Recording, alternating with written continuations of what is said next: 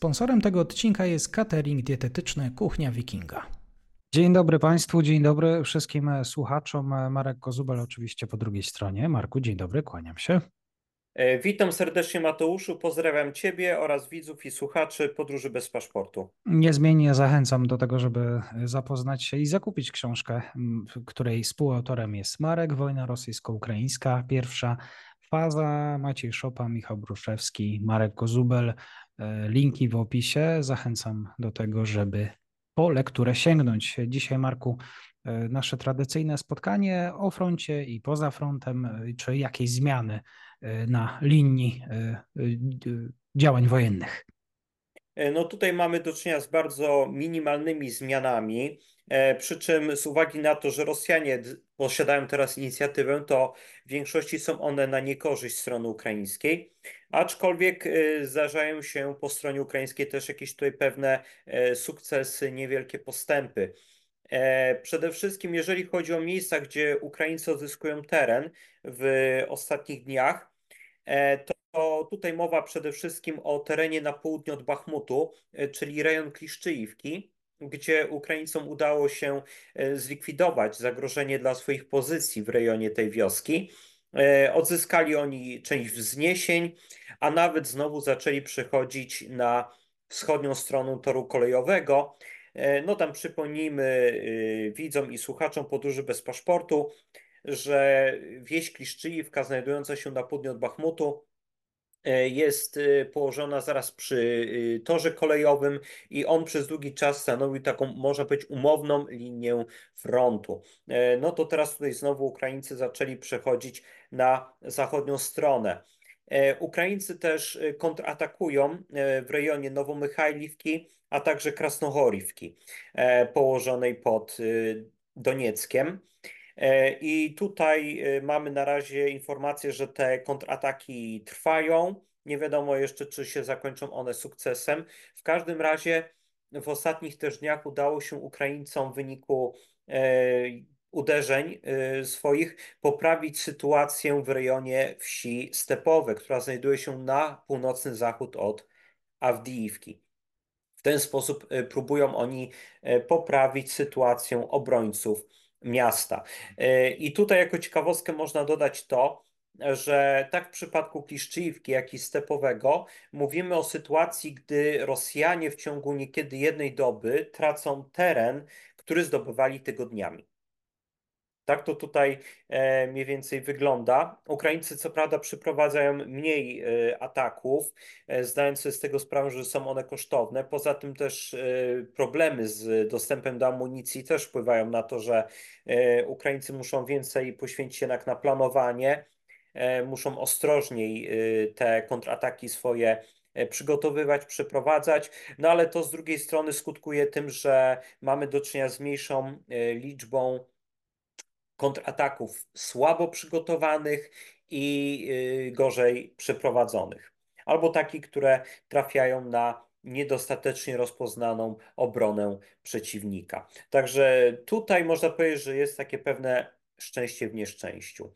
A z kolei tam, gdzie Rosjanie uzyskują sukcesy, no tutaj przede wszystkim nadal mamy do czynienia z ciężką sytuacją strony ukraińskiej w południowych dzielnicach Awdijiwki. E, tutaj Rosjanie próbują powoli się e, wgryzać w teren zabudowany. Nie bez strat oczywiście, ale e, tutaj ewidentnie walczą oni z czasem, bo w marcu odbywają się w Rosji wybory prezydenckie i po prostu chcą oni zdążyć ze zdobyciem Awdijiwki. Także tutaj należy się spodziewać nadal uporczywych ataków. Przy czym też Rosjanie próbują e, zyskać również teren pod Kupiańskiem. Tutaj też im się śpieszy i bardzo prawdopodobne jest to, że w przypadku, gdyby Awdijiwki nie byli oni w stanie zdobyć y, do marca, to bardzo prawdopodobne jest to, że będą próbowali coś takiego zrobić pod Kupiańskiem. Z tym, że tutaj cały czas e, starta z ziemi wieś Synkiwka jest tym miejscem, którego oni nie są w stanie nadal e, zdobyć. Jeżeli chodzi też o jeszcze inne odcinki, to bez zmian wygląda sytuacja w rejonie wsi Robotyne na Zaporożu. Tutaj pomimo wielu rosyjskich ataków i no, dość ciężkiej sytuacji, zdecydowana większość rosyjskich ataków kończy się niepowodzeniem.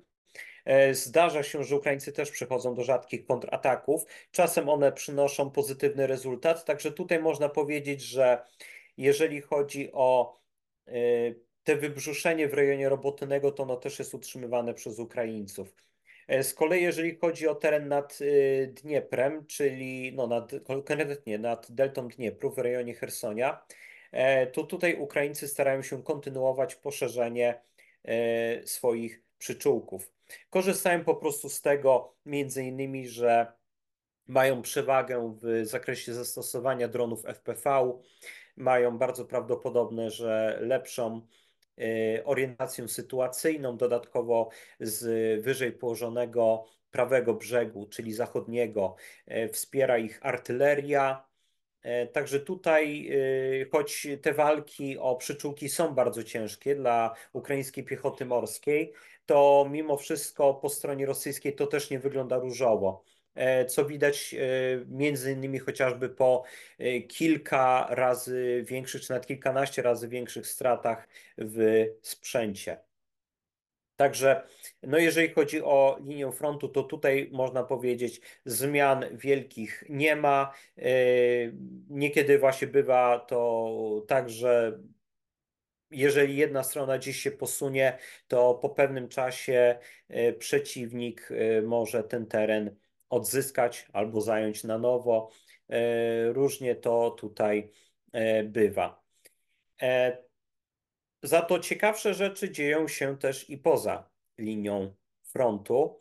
Bardzo Nie wiem, czy słyszałeś o, o egzekucji dokonanej w mieście Engels w głębi Rosji? E, przyznam, że nie obiło mi się to uszy. Bardzo proszę rozwin. A to jest y, dosyć ciekawa historia. E, bo tutaj w ostatnich dniach pojawiła się informacja, że w mieście Engels w Rosji, e, mieście, pod którym znajduje się baza lotnicza, z której startują bombowce, e, które wystrzeliwują rakiety na Ukrainę, doszło do zamachu. Zamachu na jednego z rosyjskich oficerów lotnictwa, pilota bombowca Tu-95. No i w wyniku tego no, zamachu, być może został on nawet y, zgładzony. Tutaj mówi się wręcz o jego rozstrzelaniu. Y, jest to no, dość pokazowa sytuacja, bo zauważmy, w głębi Rosji działa jakaś grupa, możemy być raczej tego pewni, że ukraińskich zamachowców. Wiele tutaj źródeł wskazuje na to, że za tą robotą stał jednak GUR, czyli główny e, zarząd wywiadu Ministerstwa Obrony Ukrainy, czyli instytucja kierowana e, przez nikogo innego jak generała Kryło Budanowa. Do tego zamachu miało dojść 3 lutego, przynajmniej wtedy pojawiła się informacja. No i właśnie ciekawe jest to, no, jakim cudem tak ważny oficer nie był chroniony. Jest to bardzo tutaj y, ciekawa informacja. Nie wiadomo, czy on y, zginął, być może przeżył, ale no taka sytuacja jest pokazowa, także nie powinno nas też dziwić i to, że za niektórymi pożarami y, w Rosji, szczególnie jeżeli są to ważne obiekty, to nie stały przypadki czy jakaś niedbałość, ale mogły to również być działania przede wszystkim właśnie góru a być może też czasem i agentury, e, którą dysponuje Służba Bezpieczeństwa Ukrainy, bo oni też mogą mieć e, swoich ludzi na terytorium Rosji. E, poza tym warto też wspomnieć i o tym, że na Morzu Czarnym doszło do ataku morskich dronów. I tutaj te drony znowu należały do Głównego Zarządu Wywiadu. Doszło do tego ataku 1 lutego na rosyjski okręt e, rakietowy Iwanowiec e, i ten okręt został dotkliwie uszkodzony, choć nie zatopiony. No ale mimo wszystko musiał on zostać odholowany, będzie podlegać naprawom. Na dodatek cały czas też trwa ukraińska kampania nalotów dronami uderzeniowymi na terytorium Rosji. Także tutaj dzieje się naprawdę sporo. Choć oczywiście nawet jeżeli część tych dronów Rosjanie zestrzelą, to mimo wszystko pozostałe jednak trafiają y, przede wszystkim y, w cel, y, no bo przede wszystkim są wybierane duże obiekty do ostrzału. No i też bardzo tutaj kolejną pozytywną informacją na pewno dla Ukraińców jest też to, że Holandia ogłosiła, że przekaże Ukrainie jeszcze dodatkowych sześć myśliwców F-16, czyli łącznie na razie tylko od Holandii będzie ich 24. Także to jest bardzo dobry sygnał też dla Ukraińców i podejrzewam, że o ile na początku będą one wykorzystywane bardziej do obrony, e, obrony y, przeciwlotniczej Ukrainy, do niszczenia powiedzmy rakiet, to z czasem też myślę, że Ukraińcy będą je e, też i wykorzystywać do jakichś punktowych uderzeń y, wzdłuż linii frontu, a być może i też do y, niszczenia rosyjskich samolotów po to, żeby odsunąć się od linii frontu i w jakiś tutaj sposób wspomóc żołnierzy wojsk lądowych. No i też warto wspomnieć o tym, że Senat w USA E, zawarł już porozumienie w sprawie tego wielkiego pakietu, e, który zawiera nie tylko pomoc dla Ukrainy, ale również Izraela, Tajwanu. E, są tam też pieniądze przeznaczone na ochronę granicy amerykańsko-meksykańskiej. Z tym, że tutaj no, pewien opór będzie stawiać grupa MAGA w Izbie Reprezentantów. Speaker tej izby E, Mike Johnson, który też wchodzi w skład grupy MAGA, powiedział, że tutaj no, to takie dość to było nieoczekiwane, zwłaszcza, że republikanie w Senacie też przystali na, na przegłosowanie tego pakietu, ale ogłosił, że dla niego jest on nie do przegłosowania, że jeżeli pojawi się ten pakiet w kongresie, to on nie zostanie przegłosowany. E, no i jest to bardzo ciekawe, no zwłaszcza, że udało się osiągnąć porozumienie w sprawie granicy. Także tutaj to potwierdza e, teorię niektórych osób, że e, grupa MAGA dąży przede wszystkim do tego, aby wprowadzić jak największy ferment, przede wszystkim na terytorium USA i chce wykorzystać do tego również problemy na granicy z Meksykiem. Bo tutaj, co ciekawe, MAGA już rzadko kiedy wspomina o Ukrainie y, czy Tajwanie.